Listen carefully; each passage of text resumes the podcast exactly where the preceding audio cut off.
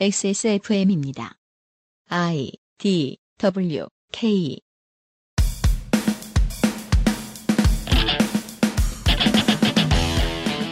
그것은 알기 싫다 290회 목요일 순서 유승균 PD입니다. 망망대해에서 호련히 손희상 선생이 나타났습니다. 오늘 해주실 얘기가 뭡니까? 어, 오늘은 조직의 운영과 리더십에 관한 이야기를 하려고 해요. 본인이 이런 걸 알 리가 없는데. 아, 그러게 말이에요. 제가 최근에 어떤 법인에서 조직화 사업을 떠맡았거든요. 네, 제가 이게 이런 일은 난생 처음이란 말이죠. 네, 이불 밖은 위험하고 그렇습니다.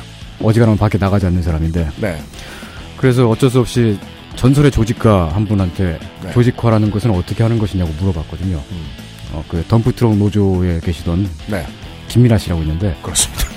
예, 그분이 어, 물어보니까 일단 복숭아 나무 아래에서 한날 한시에 죽기로 맹세를 하라고 그러더라고요. 네, 그래서 어쩔 수 없이 이제 제가 책을 읽으면서 스스로 연구를 했습니다. 네, 그건 도움이 안 되거든요. 아, 아무튼 그러다가 이제 오늘은 제가 스스로 깨달은 바가 있어가지고 네, 예, 그 이야기를 여러분께 전해드리려고 그래요. 아무래도 뭐 조직 조직 열매 같은 걸 먹은 모양입니다. 네. 잠시 후에 들어보시죠. 네. 그것은 알기 싫다는 이탈리아에서 온 케이크 라파스티체리아 면역 과 민 반응 기능 개선에 도움을 줄 수도 있는 바이로메드 알렉스 액세스몰 블랙박스 섹션에서 도와주고 있습니다.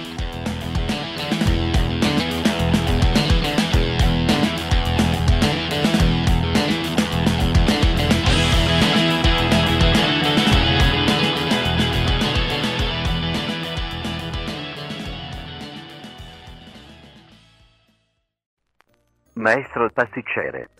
La pasticceria. 주말에 와인 파티 할 건데 마리아주로 뭐가 좋을까? 와인 파티? 그럼 내가 빠네토네를 준비할게. 빠네또네? 자극적이지 않고 특유의 풍미가 살아있는 이탈리아 전통빵. 와인에도 샴페인에도 잘 어울린다고. 이거 되게 큰데? 안 남기고 다 먹을 수 있을까?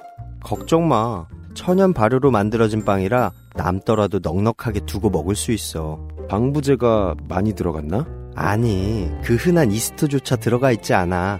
그게 장인의 기술인 거지. 국내 베이커리에서 경험해보지 못한 맛.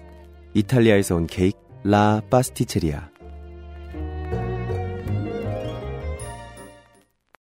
콕 집어 콕 깔끔한 맛의 경기도 김치를 만들기 어려울 땐 콕 집어 콕 오차 없이 지켜지는 절임 과정 양념 배합, 저온 발효, 숙성 정부가 보증한 전통 식품 인증 업체예요 그러니까 김치가 생각날 땐 콕 집어 콕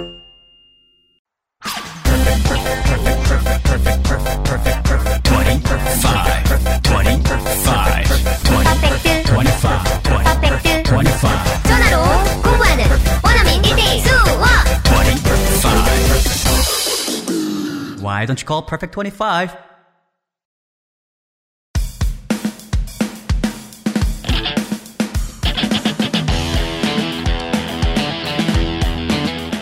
여러 가지 문제로의 다양한 접근. 이상 평론.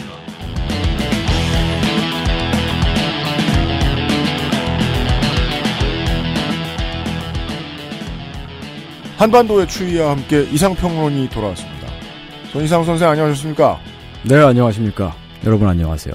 네, 윤세민 에디터입니다. 네, 안녕하십니까. 조직 적응 실패의 달인입니다. 그렇습니다. 네, 아주 숱한 조직을 겪어오셨던 분이시죠. 네, 저 모두 적응에 실패했습니다. 윤세민을 위한 맞춤 코너입니다. 이번 주의 이상평론은요. 네. 어, 앞서서 제가 그 어떤 책을 참고하면서 조직 운영을 어떻게 하는가. 뭐 명저. 아, 네. 근데 이 명저의 문제는 네. 너무 여러 권입니다. 아. 네. 네, 맞아요. 너무, 너무 여러 권이죠. 사실 이게 하나인데, 네. 한 작품이 너무 여러 권이에요. 한 덩이인데 네. 너무 길어요. 네. 한 질이.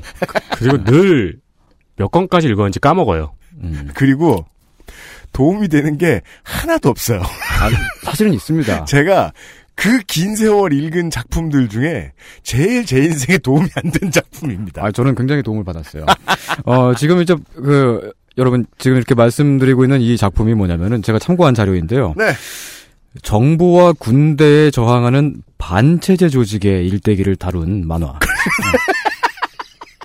어, 해적질과 패싸움을 통해서 어린이들에게 꿈과 희망을 주는 작품이죠. 그럼요. 그냥 원피스라는 만화입니다. 맞습니다. 네. 어. 해, 해적질을 통해서 어린이들에게 꿈과 희망을 줬습니다. 그건 사실입니다. 네. 네. 어, 이 만화에는 해적이라고 불리우는 반체제 조직들이 숱하게 많이 나오죠. 그렇습니다. 네. 그 중에서 어떤, 어떤 해적은 소수파인데도 불구하고 정부를 위협하는 강성 조직으로 거듭난 네. 네, 그런 경우도 있고요. 음.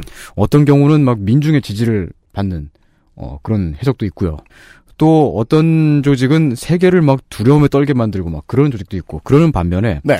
또 한편에는 뒷골목에서 마을 사람들한테 삥이나 듣고 막 그런 음. 그 동네 그냥 양아치 건달 있잖아요. 그렇습니다. 그런 해적들도 나오고 네. 또 어떤 조직은 그냥 선장이 두목이 음, 음. 자기가 얼마나 이쁘냐고 네. 계속 그걸 막 부하들한테 강요하는 얼마나 어, 이쁘냐고. 네. 그런 해적도 나오고요. 그렇습니다. 네. 어, 이게 보면은 이게 어떤 해적은 되게 잘 되고 네, 맞습니다. 어떤 해적은 되게 망해요. 네. 어, 무엇이 그런 차이를 마- 갈랐을까? 열매. 네, 아니요. 아니고. 사실은 열매가 맞아요. 아니요, 아니요. 지금 제가 주장하고자 하는 바는 이제 그, 그것은 조직 문화와 어, 리더십의 차이다.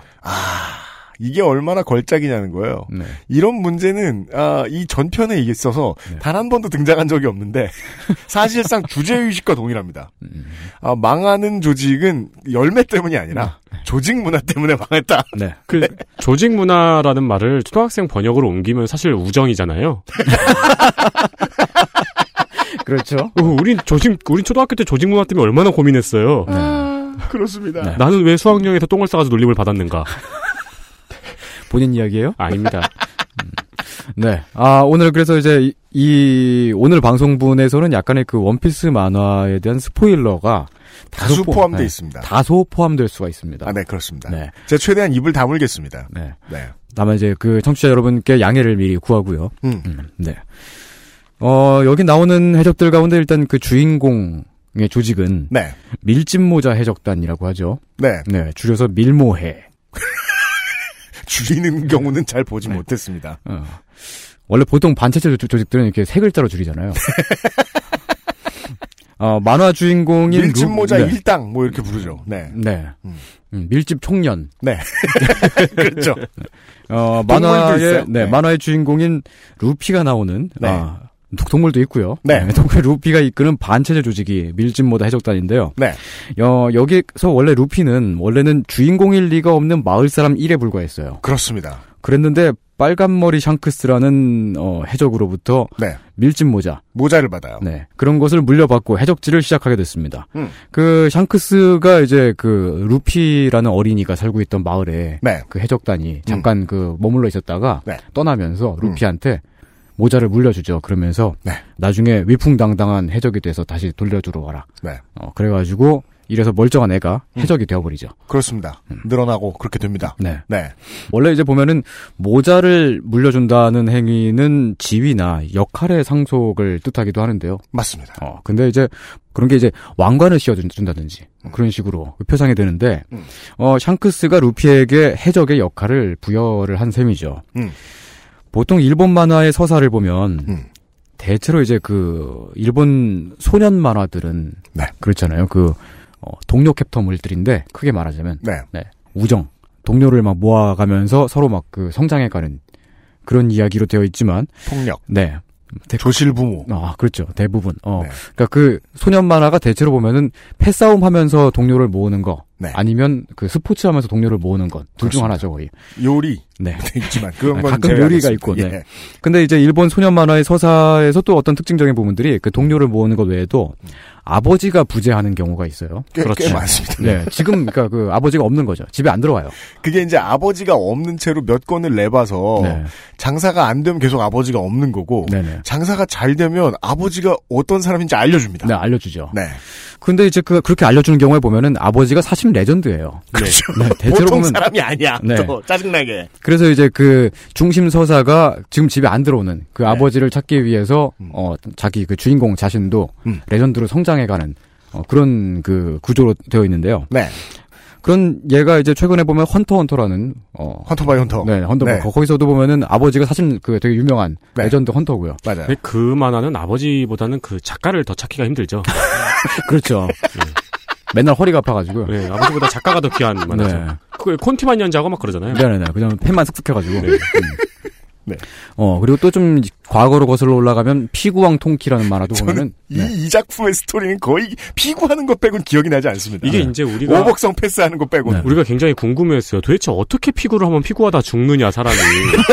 아니, 그리고 뭐, 초등학생이 절벽에다 공을 던졌는데, 절벽이 그 네. 불꽃 마크로 터지잖아요. 그렇죠. 네. 그리고 네. 그, 아, 이름은, 까, 이름이 기억이 안 나는데, 음. 태백산이었나? 네, 태백산이요. 파워슛 던지는. 네네.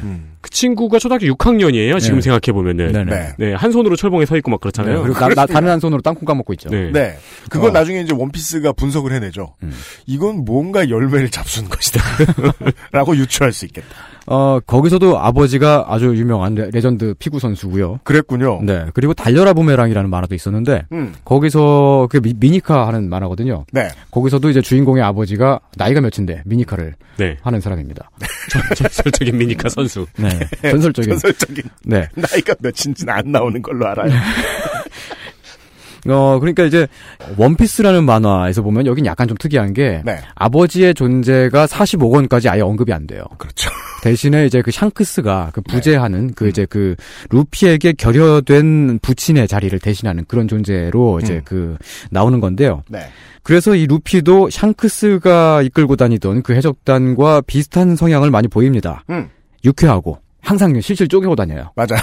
너무 낙천적이고 굉장히 낙천적이고 네. 어 그리고 동료를 끔찍하게도 아끼죠. 네. 그 상대 해적을 골로 보낼 때 특히 웃습니다. 아 그렇죠. 네. 어 반면에 이제 그 어, 여기 나왔던 그 초반 비교적 초반에 나왔던 어떤 망한 해적단이 있는데 네. 쿠로네코 해적단이라고 있거든요. 아, 생각해 보니 망했어요. 네, 망했습니다. 존재감. 대단한데. 네. 그, 우소업이 합류하는 에피소드였죠. 네네. 네. 그 네. 우솝이 있는 마을에 음. 쿠로네코 해적단의 검은 어, 고양이 해적단. 네. 네. 두목이 네. 어. 이, 이 마을에 위장 취업을 해 있었죠. 집, 집사로요? 네네네. 네. 네, 그렇죠. 네. 위장쇼. 그 이제 이, 이 해적단은 되게 이제 그 오늘 방송 아무도 안 들을 거야. 이게 뭐야? 아니, 근데 정확히 위장 취업이에요. 컨셉 중에 제일 망했어, 이제까지 나. 아니 근 7년 내 최악이야. 계속 원피스 얘기예요 오늘. 네. 네. 아무튼 크로네코 해적단을 아셨으면 좋겠습니다, 청취자 여러분들이. 네네네네. 아 거기에 이제 그그 두목이 그 크로라는 양반인데 맞아요. 그 크로는 루피하고는 아주 정반대로 되게 냉혹하고 카리스마 위주의 보스. 네 굉장히 계산적이고 네. 어 그런 캐릭터로 나옵니다. 음. 이 크로의 그 이제 음모가 뭐냐면은 음. 그 마을에 있는 어느 부자 부잣집 상속녀의 재산을 가로채는 거예요. 네. 물론 이제 그 크로는 사실 실력으로 치자면은 되게 그 짱 센 사람이거든요. 음, 그래서 막 마을 전체의 재산을 힘으로 뺏을 수도 있어요. 맞습니다. 근데 힘으로 마을 전체의 재산을 막 혹은 그 부잣집 상속녀의 재산을 가로채면 음, 그러면 해군들이 쫓아다니고 귀찮잖아요. 그렇죠. 그래서 이 크루의 꿈은 그렇게 사는 게 아니라 음. 평온하고 조용하게 마을 사람들의 그 존경을 받으면서 그렇게 사는 거기 때문에 완전 범죄. 네 그래서 합법적으로 그 상속녀로부터 음. 재산을 상속받으려고 네. 이제 위장 취업을 한 거죠. 그렇죠. 음, 저기. 그래서 아주 어, 착하고 성실한 집사의 그런 그 연기를 합니다. 네. 그 주인 아가씨를 걱정해서 우솝의 접근을 막고. 네. 네. 그런 역할을 하죠. 은퇴 계획을 그렇게 세운 거죠. 네. 음. 그러면서 또 이제 우섭을 거짓말쟁이라고 음. 그 아가씨한테 막 이간질을 시키기도 하고요. 아니, 네. 근데 그때는 거짓말쟁이가 맞았어요, 사실. 맞긴 맞죠. 네. 어, 맞는 말을 하면서 이간질을 시키죠. 그러니까 사실 해적이란 거 빼면 그렇게 나쁜 사람은 아니에요. 재산을 또 훔치겠다는 것도 아니고 합법적으로 상속을 받겠다는 건데. 음, 네. 근데 이 사람이 정말 나쁜 사람이라는 거는 이제 그 좀 이후에 나오죠. 그 자기 부하들, 그러니까 크로네코 해적단을 시켜서 이 마을을 습격하라고 지시를 합니다. 음. 그래야지 자기가 마을의 영웅이 되잖아요. 마을에 마을을 지킨 영웅이 되기 위해서. 음. 근데 이제 두목의 음모를 부하들이 알고 있으니까 크로는 자기 부하들을 그 이제 증인을 남기고 싶지 않아서 다 죽이려고 했죠. 그렇죠. 네. 네. 이 사람에게 조직은 이 사람의 이해관계를 위해서만 굴러갑니다. 네, 그렇습니다. 이 네. 크로네코 해적단이라고 하는 조직은 리더 혼자 잘 먹고 잘 살기 위해서 운영되는 조직이라고 할 수 있겠죠. 그렇죠. 그 리더의 필살기가 네. 아군도 상관없이 다 베어버리는 필살기였잖아요. 네네네. 네. 네. 저는 이 크로네코 해적단의 부선장의 팬이었거든요. 그, 장고. 예, 최면을 거는 양반인데, 네, 눈이, 최면, 눈이 하트 모양이에요. 그 맞아요. 최면을 걸다가 그 추를 자기도 보게 되니까 자기도 최면이 네, 같이 그렇죠. 걸리는. 자기 네. 같이 기절해 버리고, 잠들고. 음. 근데 이, 그 쿠로네코 해적단이 결국 망한 원인은 뭐냐면, 음. 그 부하들을 다 죽이려 그러니까 부하들도 반발을 하잖아요. 그렇죠. 이 조직이 잘 굴러갈 리가 없습니다. 맞아요. 어, 부하들을 이렇게 쓰고 버리는 소모품으로 쓰는 음. 이런 조직은 잘 되는 법이 없습니다. 맞습니다. 어, 가끔 보면 이제 그 3D 세계에서도, 3D 세계는 우리가 살고 있는 세계죠. 네. 이 세계에서도 가끔 그런 회사가 있는데, 음. 사장이 아주 양아치고요. 네. 어, 그리고 직원들을 쭉쭉 빨아먹죠. 네. 어, 그런 회사 치고 잘 되는 회사가 없습니다. 음, 없진 않아요. 아, 그런가요? 없진 않아요. 네. 네. 그, 그, 그 럴 거예요. 왜냐하면 어. 크로네코 해적단도 한 대 잘 됐거든. 아, 한 대 잘 잘 될 때가 있죠. 네. 하지만 언젠간 망할 겁니다. 아 진짜요? 네. 이 정의가 이긴다는 이게 매우 그 소년 만화 같은 음. 생각이죠. 네. 그럴 리가 없다니까. 네. 다시 밀짚모자 해적단의 조직 운영을 어, 살펴보겠습니다. 네. 밀짚모자 해적단은 쿠로네코 해적단하고는 정반대인데요.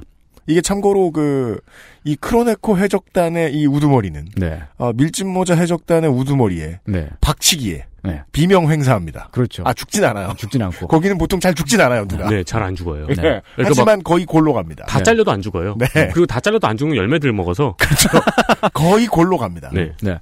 밀짚모자 해적단은 조직원들이 리더의 부하라는 개념이 아닙니다. 음. 조직원들이 아무 이유 없이 그 리더인 루피를 패거나 놀리거나 하늘로 던지거나 그렇죠. 네. 느- 놀리거나 늘려요. 네, 늘리기도 하고요. 네. 네. 어, 혹은 뭐 방패로 쓰거나 폭탄이 날아오면은 루피의 몸으로 막죠. 그렇죠. 네, 그러는 식으로 이제 조직 안에 그 리더의 권위나 그 권력이 위계가 거의 음. 작동하지 않는 것처럼 보입니다. 그렇습니다. 이 조직은 되게 특이하게도 조직원 간의 출신 계급이나 젠더, 연령, 종족 음. 혹은 활동 경력 등에 따른 서열이 없어요.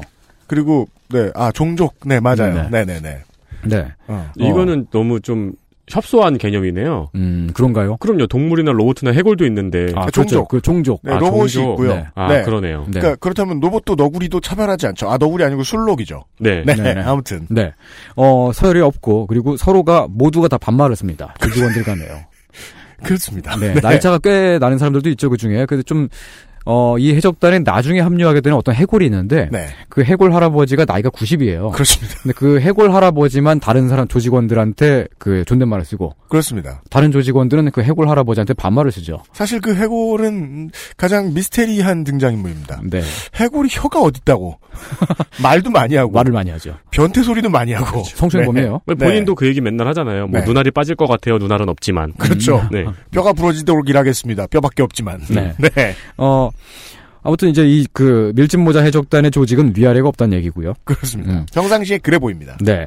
그리고 그 조직을 총괄하는 리더는 루피지만 네. 상황에 따라서는 통솔자가 유기적으로 바뀌죠. 왜냐하면 스페셜티가 다들 따로 있거든요. 네. 네. 어, 예를 들면은 항해할 때 네. 혹은 다른 조직이랑 교섭을 할 때 음. 또는 급여를 배분할 때 음. 등등에는 루피를 포함한 모든 조직원이 남이라고 하는 그 네. 이제 그 여성 조직원의 지시를 받아 움직입니다. 사실상 CEO입니다. 네, 그렇죠. 네. 어, 남이가. 돈 주는 사람이니까. 그렇죠. 네. 이거를 루피한테 맡겼으면 해적단은 금방 망했겠죠. 네. 그렇습니다. 그냥 저 우두머리만 던지고 놀다 끝납니다. 그러면 또 그리고 요리를 위한 사냥이나 어, 대부분의 전투 시에는 주로 상디라는 그 이제 요리사의 어, 지시를 맞습니다. 받아서 움직이죠. 네. 어, 이 해적단은 만화 주인공이 늘상 그렇듯이 그 소년 탐정 김전일 가는 곳에는 항상 살인이 벌어지잖아요. 그럼요. 그런 것처럼 이 해적단도 가는 곳마다 위기가 계속 퍼터지는데 네. 어 그런 그 위기와 비상 상황의 연속 그런 그 반복되는 상황 속에서 음. 리더조차도 다른 평 조직원과 똑같이 실무에 참여를 하죠. 그래서 이 작품의 중요한 전제를 다시 떠올려야 됩니다. 우리는 어 원래 그 해적이 되거나 네. 앙터프레니어 그 사업가가 될 상황이 1도 아니었던 네. 예 그냥 저 동네에 걸어다니는 NPC가 갑자기 이 리더가 됐다는 거잖아요. 네네네. 예 그때 마음가짐에서 별로 변한 게 없다는 게 계속 설정입니다. 예. 하지만 가장 경무에 시달릴 일이죠. 그렇죠. 죽을 네. 위기도 제일 많이 겪고요. 야근합니다. 네. 늘 어. 여기도 이제 그 제일 많이 일하시는 사장이 있어요. 네. 중소기업의 특징이죠.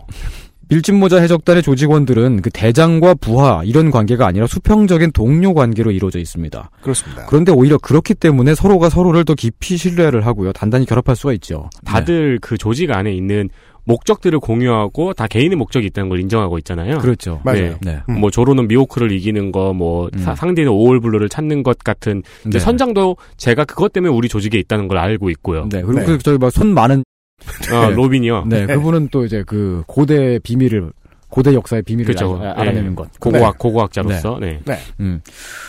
근데 이제 이런 조직은 어 자기가 이 조직에 헌신을 하면 음. 자기의 목적 그러니까 자기가 잘 된다는 그 다, 다른 동료들이랑 다 같이 잘, 잘 된다는 그런 생각을 하게 되고요. 내 목적을 이루기 위해 연대했더니 효과가 좋은 것 같다. 네.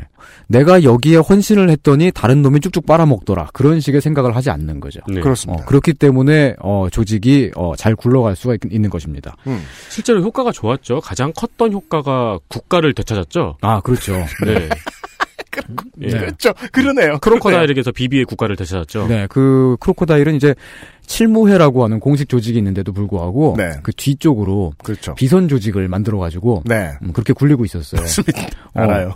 그 제가 그 부분을 볼 때쯤에 한국에서도 비선 조직을 만들어서 굴리던 그분이 이제 감옥에 이렇게 잡혀가셔 가지고 도대체 얼마나 늦게 본 거예요? 그러니까 좀 늦게 보셨네요. 네, 좀 많이 늦게 봤죠. 크로커다일 얘기는 음. 저 고등학교 때 원래 본것 이런 같은데. 건 늦게 볼수록 재밌어요. 네. 그건 네. 그래요. 음, 그런, 그때쯤에 제가 그런 생각을 했어요. 아, 이 만화가 되게 신뢰성이 있는 만화구나. 믿을 수 있구나. 자기가 늦게 봐놓고선 이 밀짚모자 해적- 해적단은 조직이 이렇게 잘 굴러가는, 어, 이 밀짚모자 해적단도 큰 위기를 겪고서 뿔뿔이 흩어진 적이 있었어요. 네. 어, 그런 적도 있었는데, 그럼에도 불구하고 뿔뿔이 흩어졌던 조직원들 모두가 무려 2년에 걸쳐서, 어, 죽을 고생을 하면서 약속 장소에 다시 모이죠. 그렇게- 단단한 네. 조직이다. 네, 단단한 조직이라는 겁니다. 네, 이 밀짚 모자 해적단은. 네. 네. 근데 아무리 생각해도 네. 저는 이 원피스가 제 인생에 도움이 된 적은 전혀 없습니다. 왜요? 그만큼의 시간 동안 재밌었는데. 그, 그냥 웃기지 뭘. 네. 다음번에 아, 왜? 이, 이 해적은 무슨 열매를 먹었나. 아직까지 뭐. 고등학교 때그 음. 스쿨버스에서 친구가 원피스란 만화가 있는데 재밌다면서 1권을 준 거예요. 네. 스쿨버스 등교 중에 예. 아 차에서 만화책은 멀미 나는데 이거 읽다가 음. 산문이다 질질 짜고 있었거든요. 1권을 보다가 네. 아, 1권이 좀 강렬하긴 했지. 그렇죠. 1권부터 한 3권까지가 굉장히 강렬한 장면들이 있어요. 예를 들면 이 어, 선장, 네. 선장이라고 말 아무튼 그이 리더 네. 몽키 디 루피는 에, 종종 이런 말 하죠. 자기가 하고 싶은 걸 하는 게 최고다. 음, 네. 말도 안 되는 소리죠. 옆 사람 다 죽으라는 소리입니다. 예. 아, 그, 저는 그거보다는 그, 이 병역 내 의사인 그 술록 초파가 늘 하는 말이 있어요. 예. 나는 의사가 되겠다. 근데 이유가 그래요. 왜냐하면 세상에 고칠 수 없는 병은 없기 때문입니다. 음, 네. 서로 앞뒤가 안 맞습니다. 그 의사 누가 해도 되고요. 그래서 초파 때문에 늘 고생합니다. 다친 적을 고쳐주니까요. 아니요, 근데 초파가 다친 적을 고쳐주는 거는 상황이 끝난 이유잖아요. 여튼간에 사실 초파가 없으면 다 죽었을 놈들이. 아무튼간에 이게 보면서 참 그 교훈 없어 좋은 작품이다 이렇게 생각했는데 네. 이 작품의 교훈들을 돌아보고 있는 이상평론 시간입니다. 광고 듣고 나오죠. XSFM입니다.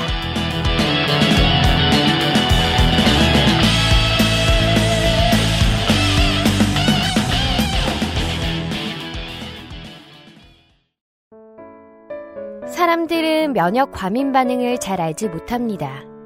그러나 우리가 말할 수 있는 것은 단 한 가지. 알렉스는 면역 과민 반응 개선에 도움을 줄 수 있는 건강 기능식품입니다. 혹시 광고를 듣고 계시는 본인이 면역 과민 반응이라고 생각하신다면 알렉스가 당신에게 도움이 되어 드릴 수 있다는 말이죠. 비싸서 안 사시겠다고요? 그럼 당신이 지금까지 그것 때문에 쓴 비용이 얼마인지 계산해 보세요. 카카오톡으로 지난 수업 내용을 확인하고 반복해서 연습할 수 있습니다. 늘어난 실력을 매일 알려주는 전화 영어. Perfect 25.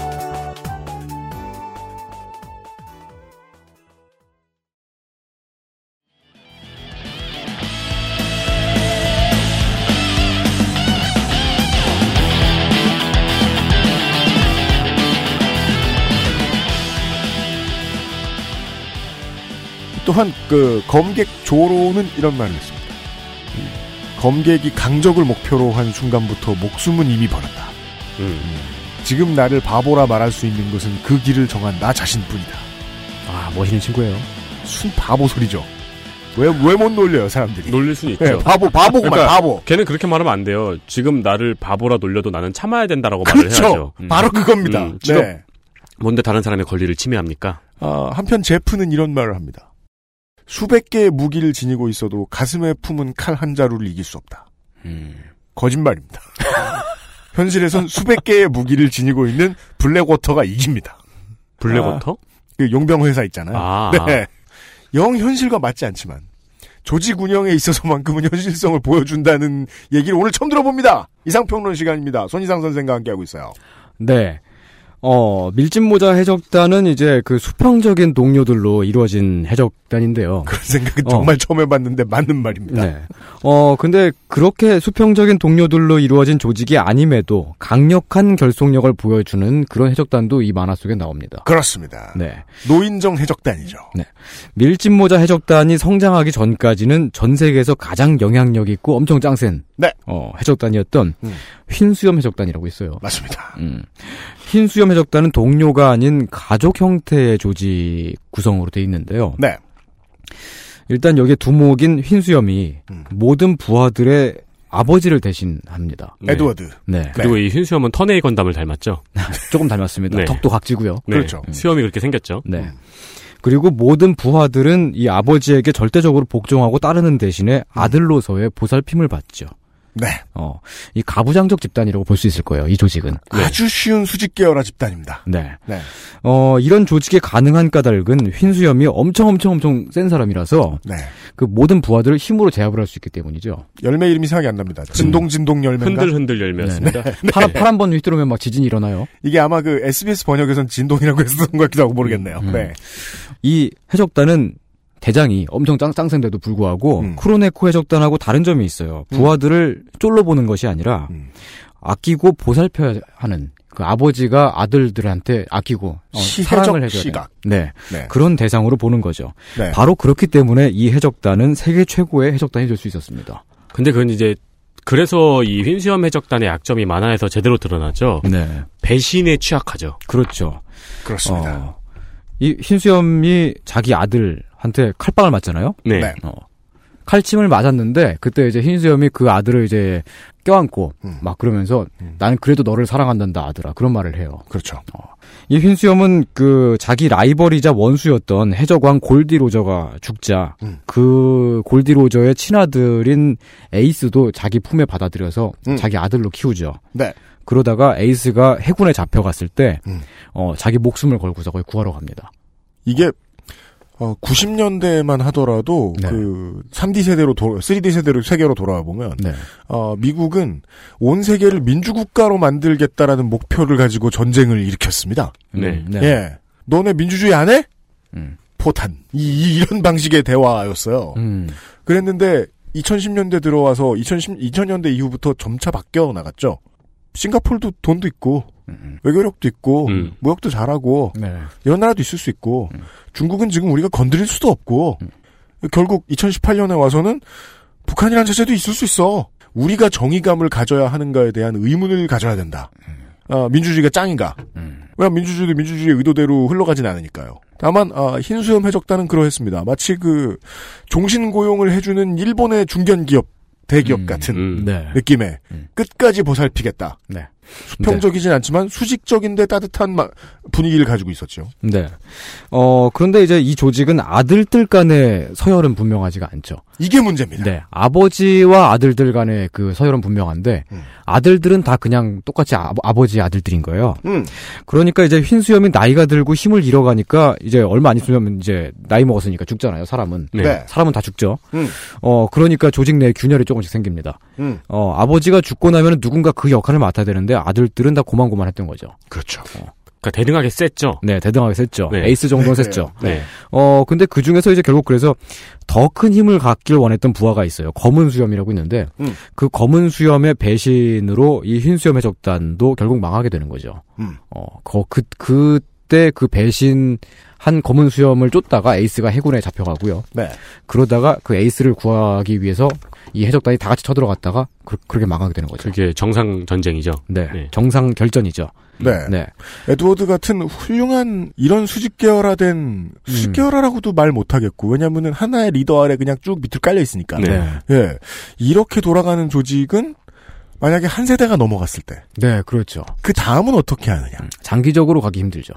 이런 하지만, 의문점을 네. 가지고 있어요. 단기적으로 봤을 때는 그리고 그 리더가 되게 큰 힘을 갖고 있고 그 다른 이들을 다 따르게 할 수 있을 만한 카리스마와 음. 어 그런 이제 물리적인 힘을 갖고 있을 때는 그럼 어느 정도 갑니다. 네. 잘 될 수가 있죠. 여러분이 다니고 있는 회사나 어떤 조직도 그렇게 흘러가고 있을 가능성이 꽤 높죠. 그 근데 그 리더의 능력이 너무 세잖아요. 음. 그러니까 이제 원피스를 보다 보면서 이 드래곤볼과는 비교도 안 되는 전투력 인플레이션 있잖아요. 아, 이게 이제 그 3D 세계와 가장 다른 점이죠. 전투력 인플레가 좀 있어요. 네. 그러니까 되게 보면 이제 3D 세계에서는 그 흰수염의 적단 같은 이런 가족 형태의 조직은 되게 야쿠자나 마피아 같은 데서 흔히 볼 수 있거든요. 맞습니다. 근데 그 강한 힘으로 조직 전체를 휘어잡을 수 있었던 오야붕이 힘을 잃거나 혹은 부하들 간의 힘의 밸런스가 깨지고 그런 경우에는 살벌한 항쟁이 벌어지는. 그럴 수 있습니다. 네, 그렇게 됩니다. 네. 그래서 한편으로는 이제 그 이런 조직이 있는 반면에 음.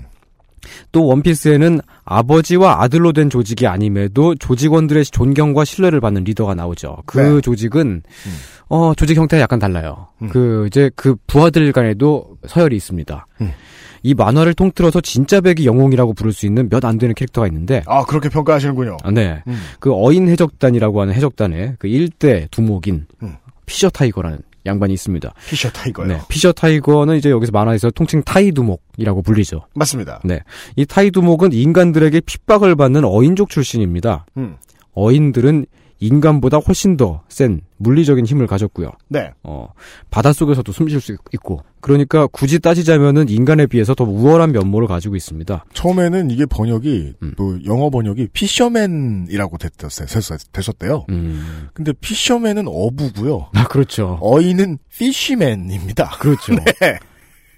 그냥 어인이다 이렇게 봐주시면 되겠습니다. 네. 어인들이 그렇게 그 힘센 종족인데도 불구하고 인간들에게는 인- 일상적으로 차별을 많이 받죠. 음. 어, 왜냐면은 반은 사람인데 반은 물고기나 문어나 뭐 상어. 왜냐하면 초파도 항상 놀리거든요. 네, 그렇죠. 너구리라고. 네. 술록인데. 근데 사실 초파와 어인들은 종족이 다르죠. 초파는 인간 인간 멀게 열매를 먹은 술록이고 그렇죠. 네. 어인들은 원래 그렇게 사는 원래 이제 그 종족. 그렇죠. 그건 네. 종족이죠. 그래서 저희가 이제 작품을 볼 때는 늘 건강이 걱정되는 거죠. 음. 어, 초파도 그렇고 어인들도 그렇고 왜 보행을 하나? 척추가 견디지 못한다고 하죠. 힘들 텐데 이 네. 이족 보행할 상황이 아닌데 지금. 음. 네. 초파는 그래도 가끔씩 보면 네 발로 걸어 다닐 때가 있잖아요. 정급할 때. 네. 네. 이그 어인들은 인간들한테 그 차별을 받는 정도가 아니라 가끔씩은 노예로 팔려가기도 합니다. 맞습니다. 노예로 많이 팔려가요. 네. 타이두목은 그 노예들을 어인족 노예들을 인간 세계에 쳐들어가서 해방시킵니다.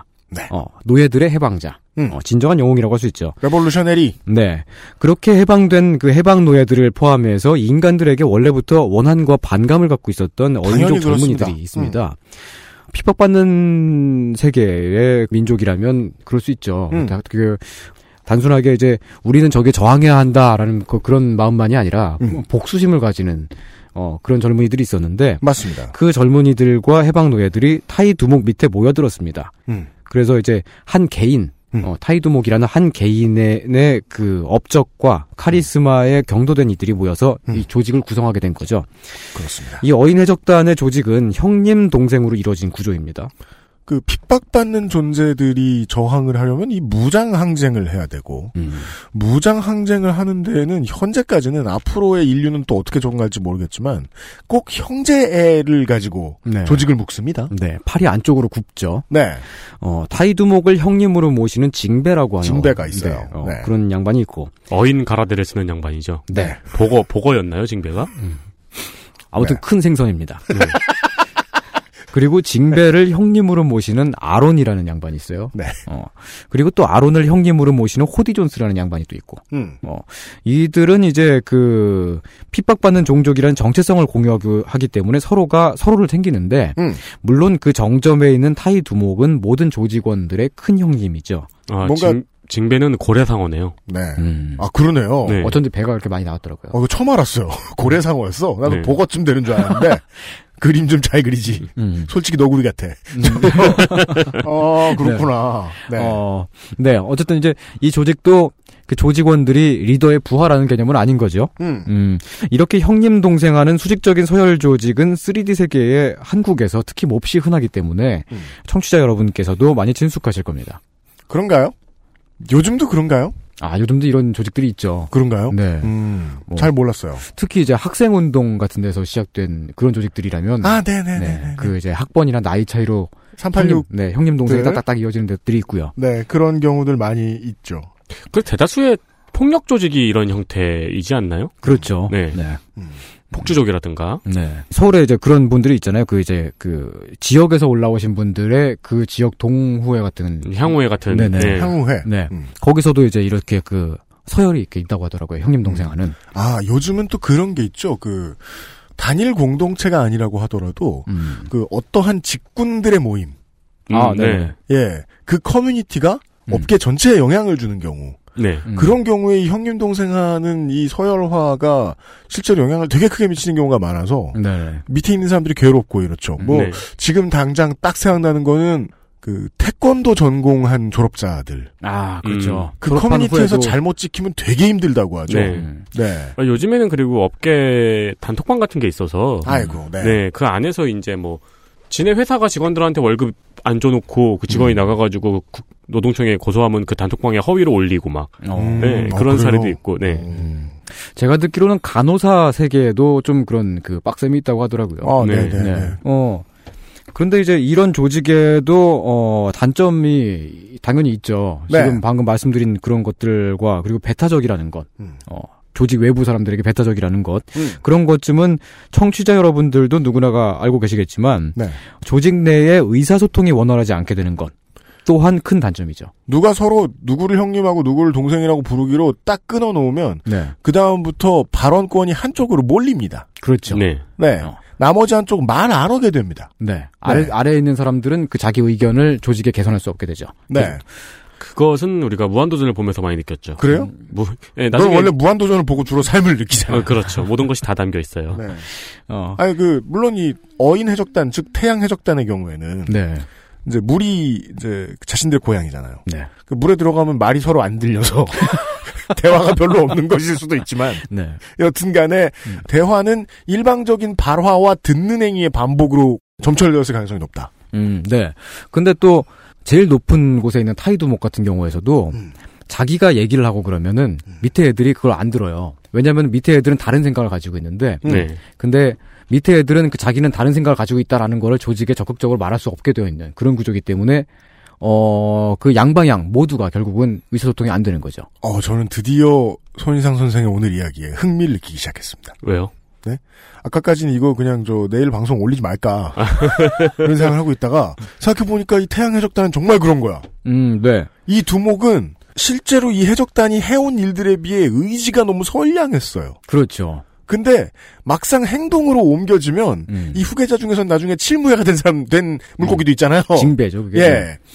이 전투력도 너무 세고 음. 분노가 너무 끌어 있다 보니까 네. 평화롭게 해결할 생각을 아예 안 해요. 네. 그러니까 이 피셔터 그 어인들의 에피소드는 음. 우리가 신화원형 비평을 할 때 항상 나오는 미국의 신화죠. 그래요? 말콤 엑스와 마틴 루터 킹의 음. 예, 신화를 거의 그대로 차용하고 있죠. 그렇군요. 네. 어, 이제 그 타이 두목이 말하자면 어, 마틴 루터 킹 목사 같은 네. 어, 그런 양반인데 징베는 말콤 엑스야. 아니 아니요. 아니요, 그 징베가 아니고 그, 아론이 네, 그 말콤 아, 있는, 그렇죠. 아론 네, 같은. 네, 네. 네.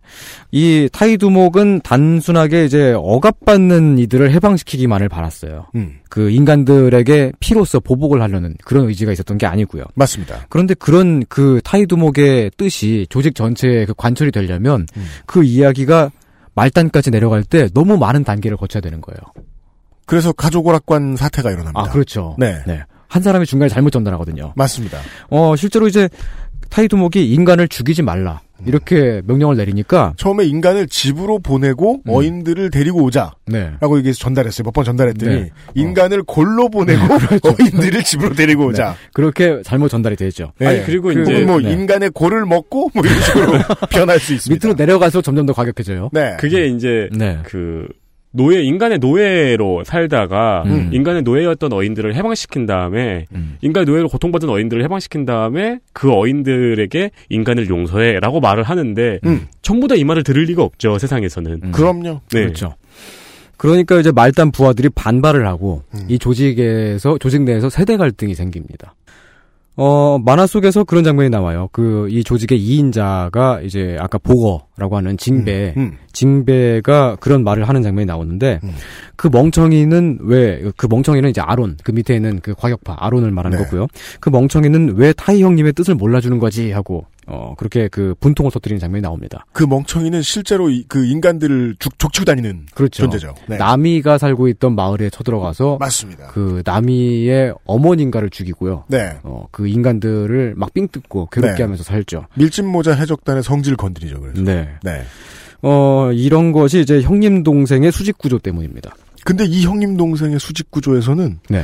밑에서 듣는 듣는 사람들이 음. 위에서 누가 그런 의지를 가지고 말했는지도 모릅니다. 모르죠. 네. 전달 자체가 잘 안 되니까요. 음. 어, 이런 조직에서는 또 단점이 이제 조직의 리더가 음. 그렇게 선량한 의지를 갖고 있, 거나 그런 경우에 그 밑에 말단들이 말을 안 듣잖아요. 음. 그때 뭐 말 안 듣는다고 팰 수도 없어요. 왜? 자기 동생이니까. 상벌이 어려워집니다. 그렇죠. 조직에선 이게 필수인데 동생인데 뭘 좋은 게 좋은 거지 하고 나쁜 소리를 못해. 그렇죠. 자기 네. 안쪽에 팔 안쪽으로 들어와 있는 사람이면 그냥 다 챙겨줘야 되는 거죠. 상벌이 안 되면 령도 안 섭니다. 그렇죠. 영이 안 서면 조직은 한데 뭉쳐서 움직인다고 볼 수 없습니다. 사실상. 네, 그렇죠. 네. 여러 가지의 뜻으로 갈라지게 되죠. 네. 결국 이 타이두목이 죽은 후에 이 조직은 산산이 와해가 됩니다. 음. 징배를 그러니까 그 타이의 그 유지를 이어나가려는 징배를 따르는 무리가 있고 음. 그리고 그 젊은 과격파들은 아예 인간들에게 피해 복수를 다짐하면서 아예 이제 그 조직을 이탈해 버리고요. 근데 작품을 쭉 보면 그게 음. 그두 부류가 정관이 완전히 달랐고 순전히 그 머릿속에 들어가 있는 생각 때문에 갈라진 게 아니고 음. 누가 리더하고 더 많이 커뮤니케이션이 됐느냐 네, 누가 리더하고 커뮤니케이션이 아예 안 됐느냐를 가지고 갈라진 것 같기도 합니다. 그렇죠. 네. 네. 조직 관리의 문제. 초대의 의지는 음. 2대에 있어서 흐지부지 되면서 내분이 일어나고 3대에서 보통 망가지는 경우가 많죠. 많죠. 네, 그 한국의 대기업들도 그렇고요. 음. 폭주천사도 그렇고요. 그렇습니다. 네, 그렇습니다. 음. 맞는 말이에요. 이 어인 해적단 이야기를 들려드렸는데 이 어인 해적단에서 어, 이 조직을 뛰쳐나간 젊은 과격파들이 신어인 해적단이라고 하는 또 다른 조직을 만들죠. 그것이 지금 우리가 알고 있는 어인 해적단입니다. 네. 네. 어, 이 신어인 해적단은 어인 해적단의 이제 그 과격파 섹트 어, 분파라고 할 수 있겠는데 네. 이 조직을 이끄는 사람은 어인족의 군인 출신이자 음. 타이두목의 꼬봉인 징베의 꼬봉인 음. 아론의 꼬봉인 호드 호디 존스가 이끄는 조직이에요. 그래서요 지금 그 원피스는요 네. 한 권으로 정리해서 네. 그 성서처럼 만들 수 있습니다. 명언도 많고 네. 그리고 그 관계 있는 사람도 너무 많아가지고 그렇죠. 네 시편하고 창세기는 무조건 나옵니다. 음. 네 이 호디 존스는 밀짚 모자 해적단 같은 그런 그 강한 동료 의식이나 혹은 어, 앞서 설명을 드렸던 흰수염 해적단과 같은 아버지의 권위 또는 어인 해적단 같은 형님 동생하는 그런 유대감이 아닌 다른 방식으로 조직을 똘똘 뭉치는 그런 조직을 만들어 굴렸는데요. 네. 그것은 바로 인간에 대한 뿌리 깊은 증오였습니다. 그렇습니다. 네. 3D 세계에서는요 지금 음. 어 극우 백색 테러 조직과 정당이 난립하고 있잖아요 전 세계에. 그렇죠. 이게 나오면 음. 잠시 후에 극좌 백색 테러 조직이 나옵니다. 나오죠. 네 그렇게 보시면 좋겠습니다. 네. 신어인 해적단은요. 네. 이들이 하는 일은 인간의 배를 습격해서 잔인하게 다 죽이는 일이에요. 그렇습니다. 네, 그중에 몇- 정말 골로 음, 보냅니다. 네, 몇 명은 살려 보냅니다. 네. 어, 가서 이 공포를 전하라고. 따라서 공포를 생산해내는 쾌감으로 뭉쳐 있습니다. 네. 이 조직은 음. 호디 존스는 이런 일을 성전이라고 부르죠. 그렇습니다. 어. 밀짚모자 해적단의 조로가 싸움을 걸어와요. 음. 어, 결국 이제 이 조직이 밀짚모자 해적단하고 충돌을 하게 되는 그런 때가 오는데 호디 존스는 아무렇지도 않게 자기 부하를 방패로 써서 막습니다. 물론 밀짚모자 해적단도 자기들 우두머리를 방패로 씁니다만 그렇죠. 그 방패는 고무임으로 네, 그 죽지 죽지는 않아요. 죽지 않아요. 대포화를 이거- 막을 수 있습니다. 예, 거의 사실상 이제 자기 수행원들, 그러니까 자기 자기 부하들을 자기 부하들의 목숨으로 전투를 치릅니다. 네네. 네. 그런데 대신 죽는 부하나 혹은 그걸 지켜보는 부하들도 모두 아무렇지 않아 해요, 그걸. 네. 어. 이 조직원들은 그렇게 죽음도 불사하는데 음. 그것은 신어인 해적단이 극단적인 신념 체계로 이루어진 조직이기 때문이죠. 때로는 이 전쟁이 말이에요. 네. 전쟁을 할 명분이 없을 때 전쟁 그 자체의 격을 너무 높여가지고 음. 전쟁을 열심히 수행하도록 아랫사람들을 이렇게 홀리거든요? 네. 그렇죠. 그게 제일 위험합니다. 네. 네. 그 부하들이 그걸 또 강렬하게 믿고 있을 때는 네. 아주 위험하게 되죠. 이미 신어인 해적단은 어인을 구출하는 일과 멀어졌습니다. 그렇죠. 어, 근데 이제 이런 조직은 정당성을 가지려면 인간, 인간과 어인의 갈등이 더 커져야 하죠. 원동력입니다. 네. 그런 갈등이 없으면 이 조직의 존재 이유가 없어져 버리잖아요. 평화가 찾아오게 되면 이 얘네들이 하던 일은 그냥 나쁜 일이 돼버립니다. 음. 그래서 같은 어인족이라고 하더라도 온건파, 인간과의 평화를 바라는 온건파 어인족이라면 척결 대상으로 그 규정을 하고 죽여버립니다. 네. 어, 인간과의 공존을 모색하는 어인족 왕비를 암살하기도 했습니다. 음. 해적단의 리더인 호디 존스는 스스로를 저항자 또는 정의의 편으로 인식을 하는데요. 네. 그럼에도 불구하고 실제로 하는 짓은 동네 양아치 조직인 아까 말씀드렸던 음. 쿠로네코 해적단하고 다를 바가 없었습니다. 맞습니다. 어. 대의가 있다고 했는데 네. 그 대의 없어졌으면 좋겠다 싶을 정도로 그냥 깡패들입니다. 네. 자기 부하들의 목숨을 자기를 위, 위해서 사용하잖아요. 음. 나중에는 이제 원피스 세계에서 어인족 왕실이 열심히 노력을 해서 인간과 통큰 합의가 이루어지기 직전까지 가죠. 음. 근데 그때 이제 그 절반 이상의 어인섬 국민들이 인간과의 평화 평화 조약에 서명을 한단 말이죠. 맞습니다. 그러니까 어인족 이 그 신어인 해적단은 평화는 위기입니다. 네, 이 신어인 해적단이란 이 조직은 어인섬을 통째로 멸망시키려고 그래요. 그럼요. 네. 그래서 이제 그 어인족들의 마음을 잃어버리게 되죠. 매일같이 이 저 어인 일보에다가 네. 사설을 씁니다. 네. 인간에게 다 갖다 바쳤다. 인간 다 죽여야 된다. 예, 학살자의 후예에게 손을 잡는 어인족. 사설을 맨날 써요. 네. 예. 트럼프 이래서야 되겠네. 김정은의 속셈을 모르느냐. 등등등. 네. 왜? 자기 조직이 와야 되겠으니까. 음, 네. 본능입니다. 그렇습니다. 그러나 그런 상황이 되니까 어인족들은 오히려 인간인 밀짚모자 해적단에게 구원을 청하죠. 다른 방법이 없어요. 네, 민중의 마음이 그쪽으로 가버리는 것입- 것입니다. 네. 어, 이 만화에서 어인족의 왕자 후카보이시라고 하는 후덕하신 분이 나오는데요. 네. 호디 존스는 자신의 싸움에 정당성을 부여하기 위해서 인간이 선하지 않기만을 바라고 있다. 음. 어, 그렇게 평가를 합니다. 이 전편의 가장 명언입니다. 제가, 제가 보기에는. 네. 예, 본질을 꿰뚫는 말입니다. 네. 어, 결국 이들은 민중의 지지를 얻지 못해서 망하고 맙니다. 음. 어, 3D 세계에서는 이런 극단적인 조직 형태는 꽤 드문 편인데, 증오심으로 똘똘 뭉친 그런 조직은 조직원들이 돈도 안 받고 일하고, 뭐, 그런, 예. 네. 그렇죠. 네, 대체로 뭐, 그러, 그런다고는 합니다만은, 음. 시대가 변하면은 쉽게 망하고 만다는 점. 그 네. 어, 후카보시의 말 중에서 또 인상 깊었던 부분이 이 네. 호디 존스 같은 경우에는 네. 앞에 피셔 타이거라든가 뭐 음. 이런 다른 어인들처럼 인간에게 학대를 받지 않았어요. 그렇죠. 네, 네네. 네. 그냥 3세대예요. 네. 네. 인간이 아. 나쁘다는 전설을, 그러니까 인간이 나쁘다는 역사를 듣고 자란 뒤에 미워해요. 네, 네. 네네 네. 네. 그게 우리가 지금 세대에 보는 증오나 테러를 일삼는 세대의 모습일 수도 있죠. 그렇죠. 그렇죠. 음. 네. 전쟁을 직접 겪지 않았는데, 네. 예. 음, 만화에 그런 장면이 나오죠. 누가 호디 존스한테 그렇게 물어봐요. 인간이 대체 너한테 무슨 잘못을 했니? 음. 그러니까 아무것도 안 했다. 라고 대답을 하죠. 그렇죠. 네. 호디가. 네. 호디 존스는 정말 중요한 걸 가르치네요. 네. 자꾸 빨려 들어가고 있어요. 음. 증오는 재밌다. 네. 증오는 매력 있다. 그리고 증오는 조직을 키워준다. 하지만 망하게도 만든다. 네. 루피랑 상대하면 안 된다. 스테로이드는 세다. 네. 더 빨리 망한다. 네. 그리고 열매를 먹었으면 죽으면 안 된다. 누가 먹는다. 그렇습니다. 네. PK의 원리 등등을 가르칩니다. 부산 경남이죠, PK. XSFM입니다.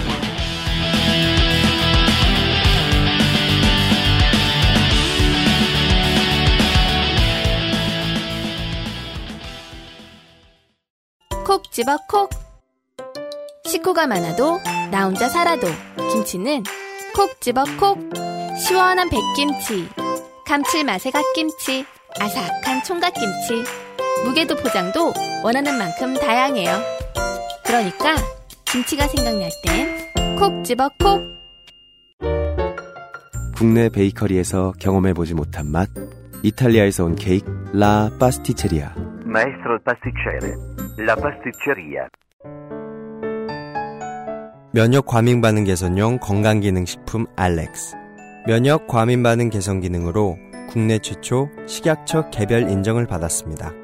써보신 분들의 반응을 알아보세요.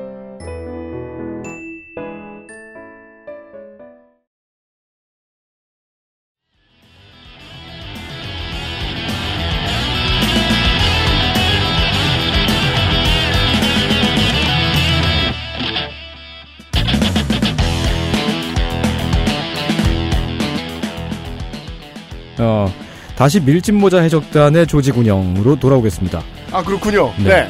원피스에서 자기 조직을 만들지 않고 혼자 다니는 놈도 있어요. 음. 혼자 다니지만 왕천 사람이죠. 음. 매의 눈 미호크라고 하는 이름의 전 세계 최강의 검사가 있는데요. 네. 이 미호크가 밀짚모자 해적단의 루피를 보고서 이렇게 평가를 합니다. 음. 능력이나 기술이 아니라 음. 어, 그 자리에 있는 사람들을 잇따라 자기 편으로 끌어들인다. 루피는. 음. 어, 그래서 이 바다 위에서 저 인물은 가장 가공할 힘을 가지고 있다라고 어, 그렇게 평가를 하는데요. 삼국지에 나오는 음. 유비에 대한 평가죠. 네, 귀큰 음. 놈. 무의의 치. 음. 네. 이게 뭐 요약하자면은 루피라고 하는 그 루피 본인은 별 볼 일 없는데 주변 사람들이 다 도와주기 때문에 바다 위에서 킹왕짱 세다는 거잖아요. 그럼요. 그 오다 이치로가 이때까지는 루피를 그렇게 세게 그릴 생각이 없었나 보네요. 이때까진 그랬죠. 근데 네. 나중에 좀 후반부로 가면서 뭔가 능력을 각성하고 초능력자가 되고 그러면서 음. 그때부터 좀 만화가 이상해지더라고요. 그치, 지금은 지금은 별 볼 일 없다고 절대 못 하잖아요. 절대 못 하죠. 네, 패왕색의 패기도 가지고 있고. 네. 말도 안 됩니다. 그래서 음. 예, 여튼간에 루피가 계속 혼자 그 자기가 세계 최고의 검사인 척하고 다녔다. 음. 그냥 뭐 열매 하나 먹었다 치고. 네. 그랬으면은 원피스는 설정이 진행이 안 됩니다. 어느 세월에 아까도 뭐 얘기했지만 어 누가 저 애들 다 고쳐주고 대포는 누가 쏘며 음. 그렇죠. 배는 누가 만들고 네. 그리고 배 연료는 연료는 콜라잖아요. 콜라는 누가 수급해 옵니까? 그렇죠. 다 못해요. 네. 예. 혼자선 못합니다. 그럼요. 심지어 베르트르크의 가츠도 요즘엔 파티를 데리고 다니는데요. 가장 중요한 능력은 어, 조직을 키우는 능력. 음, 네. 예, 조직원을 흡수하는 능력. 음. 이 조직에서 루피가 하는 일은 되게 단순합니다. 그 전투에 참여하는 것 외에 그 루피가 조직 내에서 독점하고 있는 딱 두 가지 권한이 있는데 그 중에 하나는 조직원을 선발하는 하는 거고요. 네, 인사권을 가지고 있죠. 네네. 새 조직원의 가입 여부를 대체로 보면 루피가 일방적으로 결정을 합니다. 네. 음. 항상 보면 이상한 놈만, 이상한 친구만 받아들여요. 선택권이 있을 때는 주로 이상한 놈을 고릅니다. 네. 네. 또 다른 권리 하나는 사업을 결정하는 권리죠. 사업 결정권이죠. 그렇죠. 음. 맞아요. 네. 그 결정권은 네. 100% 씁니다. 네. 그 처음 보는 섬에 상륙을 할 것인가 말 것인가. 위험해 보이는 섬에 탐욕을 할 것인가 말 것인가. 네. 탐험을 할 것인가 말 것인가. 근데 항상 하죠. 네. 마치 아. 고독한 미식가의 첫 장면 같죠. 음. 아무튼 들어갑니다. 네. 실실 웃으면서 들어가죠. 실제 그 모습은 제가 직장에 있을 때랑 거의 비슷하네요. 뭐가요? 아, 그 좀 되게 이상한 상사 있잖아요. 네. 아무 일만 잔뜩 버리는. 아니, 그러니까 이제, 아, 아, 예. 저일 받으면 죽어 날 것 같은데, 저 일은 돈도 안 될 것 같은데, 온 직원이 간원을 해도 결국 그 일을 받고, 네. 뭐그 일 때문에 직원이 반 정도 떠나고, 아. 네. 그런 일이 반복되는 회사들이 있거든요. 음, 네. 사실 이 조직도 보면은 루피가 하- 그 결정하는 일에 대해서 조직원들이 되게 우려를 하는 장면들은 많이 나와요. 네. 어, 일단 리스크가 높은 리스크가 되게 크게 예상이 되잖아요. 음. 어, 그럼에도 불구하고 대체로 보면 루피의 결정을 따릅니다. 네. 어, 향후에 실제로 그 문제가 발생할 때는 조직원들이 알아서 해결하는 모습을 보이고요. 음. 그것은 왜냐하면 루피가 조직원들을 자기 몸보다 더 아끼고 음. 만일 조직원이 적에게 끌려가거나 위기에 놓이거나 음. 그랬을 때는 그 위기에 놓인 동, 동료를 반드시 구해내고 일단 구합니다. 네 일단 구해내죠. 네. 그리고 이미 하기로 결정한 사업은 반드시 성공을 시키죠. 음. 어, 그러한 리더의 자질이 있기 때문에 음. 조직원들이 루피의 결정을 불만족스러워 하다가도 음. 따르게 되고 음. 어, 그런 것이죠. 그러게 말입니다. 네. 그러니까 항상 그 루피가 가지 말, 그러니까 루피가 가자는 곳에 네. 온 선원들이 반대해서 내리면은 음. 거기에 나쁜 놈이 있고 네. 나쁜 놈을 물리쳐야 되고 네. 음. 물리치고 나니까 이상하게 돈이 생겼고 네. 또 다른 섬으로 가고 네. 네. 그러한 어, 식으로 조직이 음. 굴러가죠. 그리하여 어인인 징배도 결국 밀짚모자 해적단이 되죠. 네. 네. 네. 어, 이 조직의 리더는 해적왕이 되겠다고 하는 그런 그 뚜렷한 야망 하나 말고는 사실상 야, 뚜렷하다고 볼 수 없습니다. 해적왕의 정체도 알기 힘들고요. 그러니까 사실 해적왕이 되겠다는 야망은 원피스를 차지하겠다는 야망으로 해석을 해야죠. 그렇죠. 네. 네. 음. 어, 그러니까 그건 이제 이 조직을 어, 앞으로 추동하는 힘이기도 하죠. 그 야망이. 그렇죠. 네. 네. 어, 근데 그거 외에는 루피는 아무것도 자기 몫으로 남기지 않습니다. 어쩌다 큰 돈을 벌게 되었을 때에도 필요에 따라서 조직원들에게 분배를 하거나 음. 아니면 배를 고치거나 음. 아니면 막 먹고 마시며 탕진을 하죠. 두 가지 이슈가 나왔습니다. 음. 해적왕이 되겠다, 원피스를 손에 놓겠다라는 아주 커다란 방향성이 있어요. 네. 그큰 방향성은 리더의 방향성인데 네. 조직은 언제나 큰 방향성 하나 있어야 되잖아요. 그것은 그렇죠. 보통 리더의 것인 게 좋죠. 네. 그리고 그 방향성에만 맞을 수 있다면 음. 각도가 조금 틀려도 좋으니까 나머지 조직원들의 의지도 같이 해결을 해주면서 갈 수 있다. 네. 그 외에는 욕심을 가급적 내지 않는다. 물론 음. 있죠. 고기를 많이 먹어야 돼요. 아, 그렇죠. 하지만 고기를 충분히 먹었다면 끝입니다. 근데 이 배가 고무기 때문에 네. 충분이라고 하는 게 이만큼 들어가야 돼요. 아, 그렇죠. 네. 그거는 그 점에 있어서는 이제 그 리더는 좀 욕을 먹을 필요가 있습니다. 왜냐하면 요리도 못하는 주제에 네. 고기를 많이 먹 가장 할 줄 아는 요리가 그 그릇 위에 고기 안 익힌 것 올리기잖아요. 네. 그러니까 가장 욕을 많이 먹어야 되는 부분은 저거죠. 이제 마지막에 한 국가 사람들 다 모아서 파티를 여는 것. 그렇죠. 네. 고기한테 큰 실례고요. 심지어 거기 손님 중에 막 거인도 있잖아요. 그렇죠. 네. 어, 그렇네요. 그 지구 자원에 한정된 지구 자원이라는 그런 관점에서 고기를 네. 바라본다면 그 초식 동물도 있는데 막 고기 네. 깔아놓고 막 네. 거기다 대고. 네. 어, 어쨌든 이제 이 최소한 이렇게 말씀드릴 수 있을 것 같습니다. 루피는 어 저- 적어도 부하들을 쭉쭉 빨아먹는 다른 조직들의 그 두목들하고는 다르죠. 음. 어, 어, 이것 또한 이 조직이 단단하게 결속하게 만드는 그런 요인 중에 하나다. 흰수염 해적단과의 차이를 설명을 해주신 겁니다. 조직원들도 어떻게든 자아를 실천하면서 간다. 네. 네. 어, 고기를 제외한 나머지 것들은 자기 목표로 남기지 않는다. 그렇습니다. 어, 또한 루피는 멍청할 정도로 맨날 즐거워하고 항상 신나 있거든요. 항상 신나하는데 음. 과거에 자기를 막 괴롭혔던 그런 과거의 적을 음. 다시 만났을 때에도 되게 반가워해요. 우리 이런 사람들 있죠? 네. 보면. 아는 사람이니까 네. 친구 친구인 줄 알아요. 맞아요. 네. 그 기억력의 문제도 있고요. 예.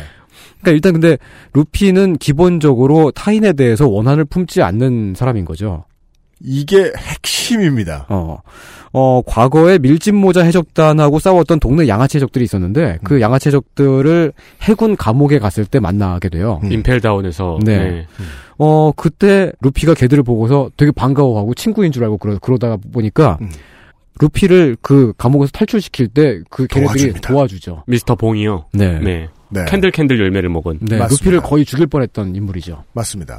그게 오늘은 문학작품 얘기하는 날이니까. 네. 그 한국 드라마로 좀 와보죠. 그 저 슬기로운 감방 생활 거의 이제 후반부에 이제 그 주인공을 제끼려는 조직이 있어요. 사람들이 있어요. 예.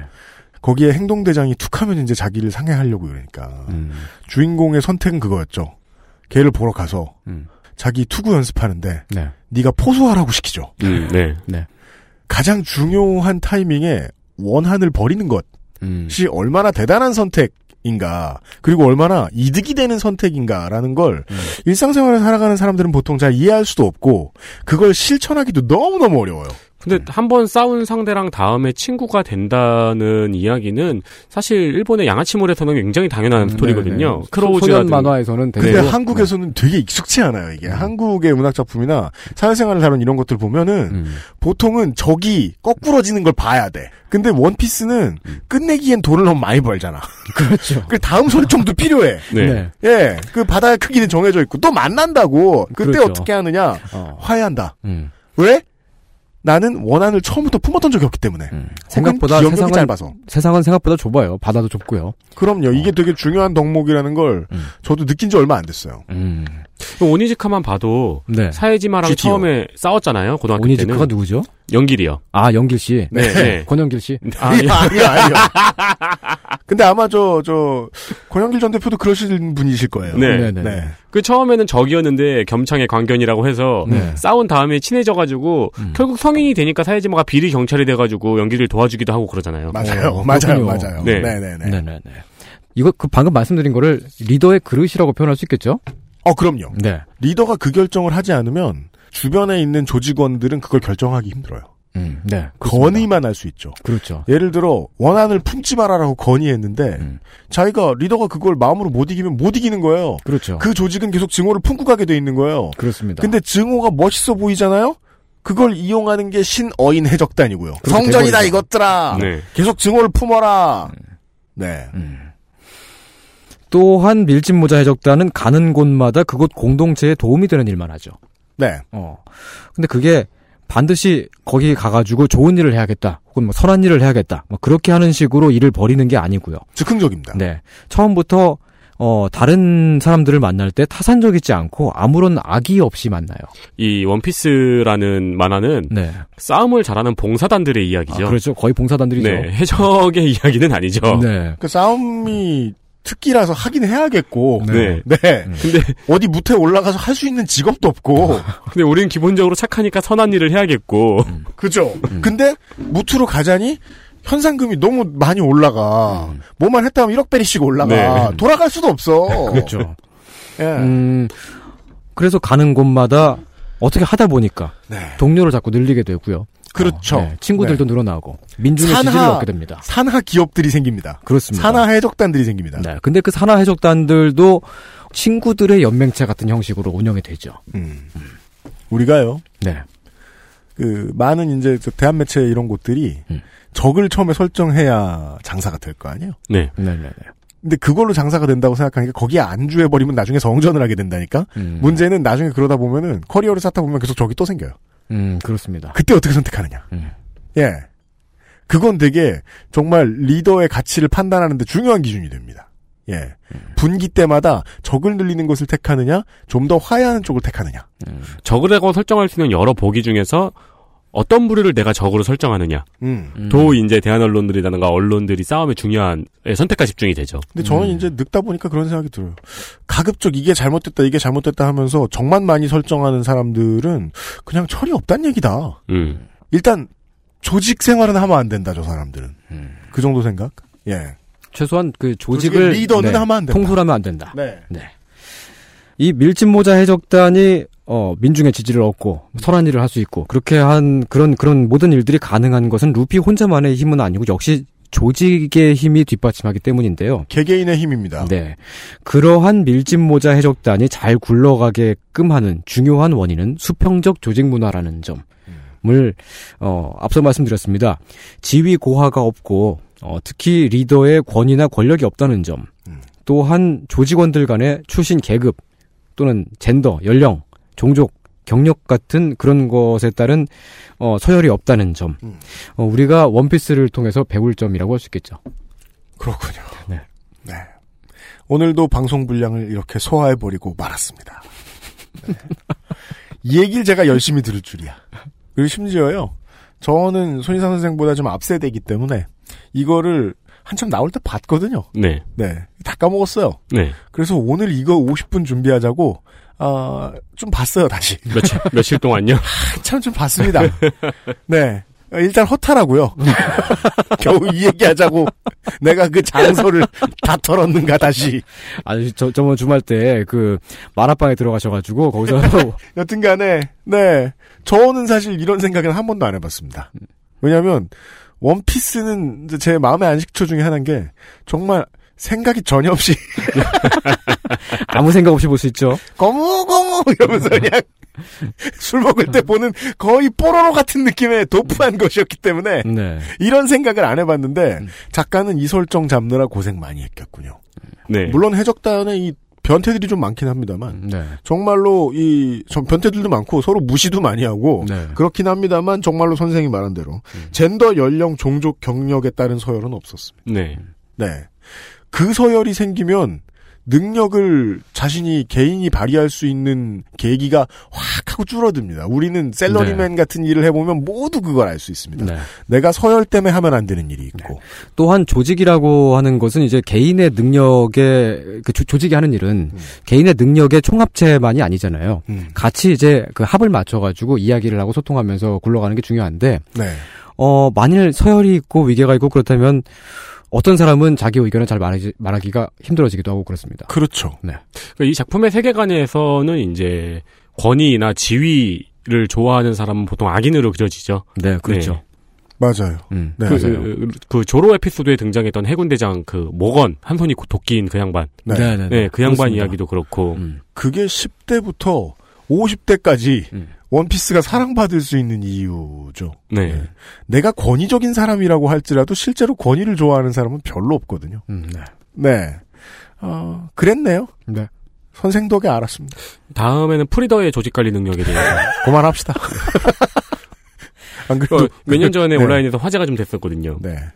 어, 문화 콘텐츠는 일본 거밖에 없냐며 탓하시는 많은 분들이 계십니다.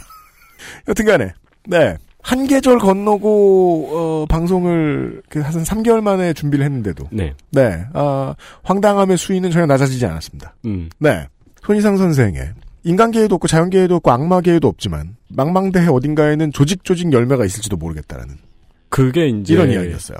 어, 그 조직 조직 열매를 먹은 애는 원피스에서 왕이 되겠네요, 진짜로. 수평 수평 열매라든가. 네. 그러니까 그냥 조, 그러니까 굳이 수평적인 조직 문화를 만들기 위해서 노력하지 않아도 음. 조직 전체를 전체를 장악할 수 있는 능력을 가지고 있는 인물이 있다면은 음. 예, 조직 전체를 그러니까 수평적이건 수직, 수직적이건 어쨌든 그 사람이 장악한 조직은 짱이 되는 거야라는 음. 능력이 있는 인물이 있다면 그 사람은 원피스의 왕이 되겠네요. 어, 그러겠네요. 네. 그래서 내일 어. 조성조 소장님이 그런 말씀을 해주신대요. 아, 그렇군요. 음.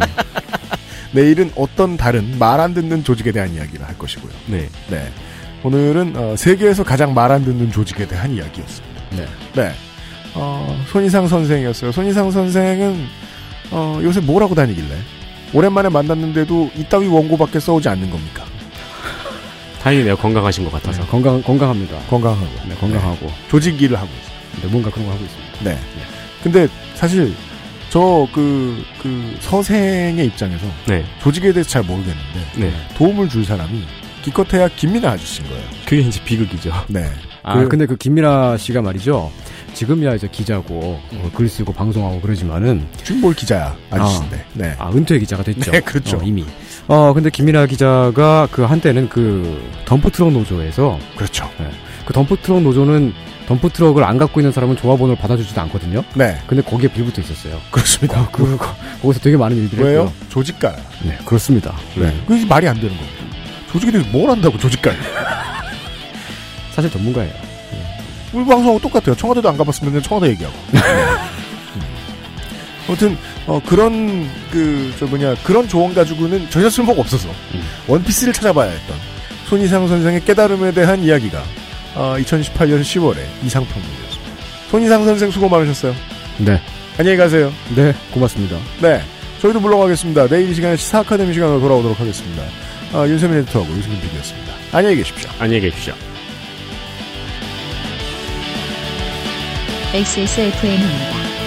I D W K